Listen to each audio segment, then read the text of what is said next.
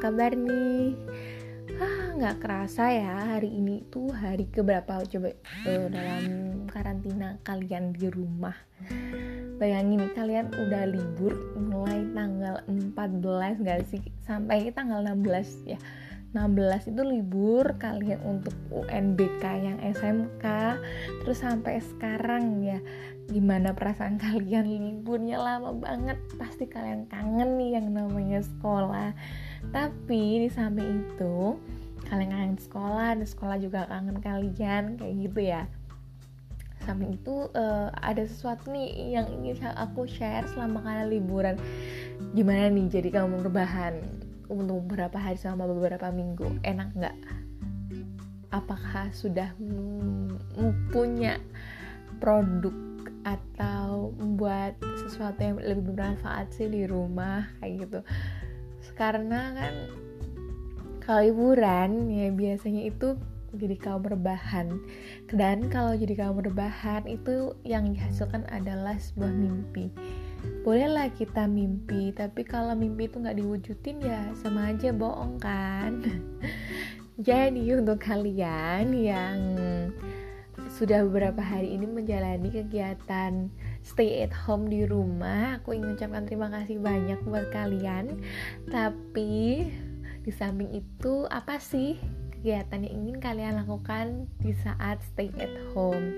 Nah, di sini aku ingin bahas kegiatan kalian yang ingin kalian lakukan saat stay at home di rumah.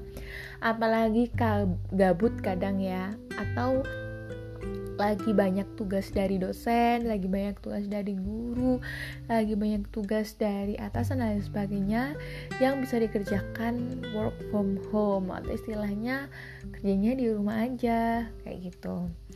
Nah, buat kalian, aku punya beberapa tips buat kalian untuk stay at home di rumah yang lebih produktif lagi, dan juga kalian bisa nge-charge energimu di kamar kamu. Jangan cari tempat yang lain karena tempat ternyaman adalah tempatmu di rebahan.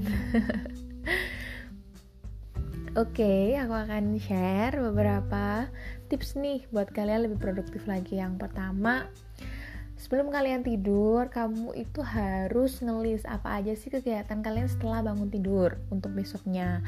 Misalkan, oh iya ya, besok ingin aku ngerjain tugas nih dari dosen aku, atau ngerjain tugas nih dari guruku, atau aku ingin buat meja dari beberapa kayu timbunan di belakang rumah yang kelihatannya itu aduh gak enak banget dilihat, jadi aku pengen buat sesuatu nih yang lebih bermanfaat, kayak gitu. Terus yang kedua, setelah kamu ngelis, usahakan setelah bangun tidur nih jangan tidur lagi, karena kalau udah bangun tidur lagi itu akan jadi kebiasaan buruk kalian di selanjutnya dan selanjutnya. Nah, setelah bangun tidur, usahakan kalau muslim sholat ya, setelah sholat kalian boleh ngaji. Setelah itu kalau sudah refresh nih otaknya, coba jalan-jalan. Setelah jalan-jalan, kamu akan menemukan sesuatu yang ada di sekitar kamu. Apa sih yang ingin kamu kerjakan dari jalan-jalan itu? Udah kelihatan, oh iya nih, aku ingin bersih-bersih karena ini tempat ini tuh kumuh banget, nah kayak gitu. Terus aduh aku pengen masak nih karena tadi udah belanja, kayak gitu. Jadi usahakan jangan tidur lagi ya. Setelah itu konsumsi air putih hangat setelah kalian jalan-jalan. Nah, mengkonsumsi air putih hangat ini dipercaya dapat menyehatkan tubuh. Bukan berarti air putih hangat ini tidak bermanfaat, tapi punya beberapa khasiat dan manfaat bagi tubuh kalian. Terus setelah konsumsi air putih hangat, misalkan kalian kenyang karena air putih, usahakan jangan makan nasi dulu, makan buah. Nah, nggak perlu buah yang mahal. Misalkan di belakang rumah kalian ada pepaya, ada beberapa buah yang sedang matang, jadi kalian bisa konsumsi nih. Jadi nggak perlu kalian itu ngeluarin uang yang banyak untuk sehat. Jadi sehat itu jadi diri kalian sendiri aja dengan pola hidup yang sehat tentunya. Oke, selanjutnya nih, ada tips apa ya dari aku. Tips yang berikutnya adalah setelah konsumsi buah-buahan, kalian kalau suka masak ya masak aja. Apa sih menu yang ada di kulkas atau apa sih menu yang ada di belanjaan kamu tadi? Nah, udah ada listnya nih. Kamu kreasikan, misalkan kemarin masak tempe, kamu kreasikan tempenya sama udang, kamu kreasikan dengan menu yang lain, jadi gak monoton kayak gitu. Setelah itu, setelah kamu kreasikan dan sebagainya, kamu setelah masak, setelah bersih-bersih rumah dan sebagainya, usahakan baca buku agar untuk mengupgrade informasi ya, upgrade pikiran kamu, otak kamu agar lebih refresh lagi.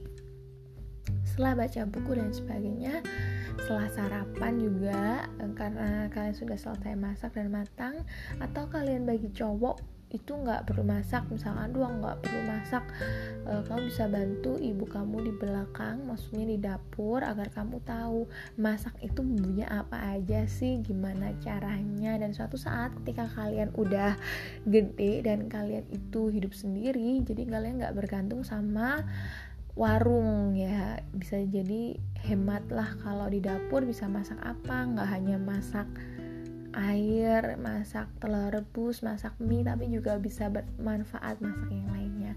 Kan cowok chef itu rata-rata cowok ya, jadi kalian yang cowok itu rugi banget kalau nggak bisa masak, Pak. Soalnya kalau masak itu biasanya cowok tuh lebih enak loh daripada perempuan, karena itu tadi, kalau cewek itu mut-mutan kalau masak, kalau cowok itu bisa stabil perasaannya, jadi bisa nentukan dan objektif banget rasa masakannya kayak gitu, ini enak ya udah, ini enak. Kalau cewek kan biasanya enak karena dia ada faktor X-nya nih, moodnya lagi bagus, kalau moodnya lagi jelek bisa jadi nggak enak kayak gitu ya. Udah itu tadi tips dari aku untuk lebih produktif lagi. Usahakan kalau mau produktif itu lakukan hal-hal yang kamu sukai ya. Misalnya kamu suka baca buku, ya udah produktif aja baca buku sehingga bisa menghasilkan tulisan.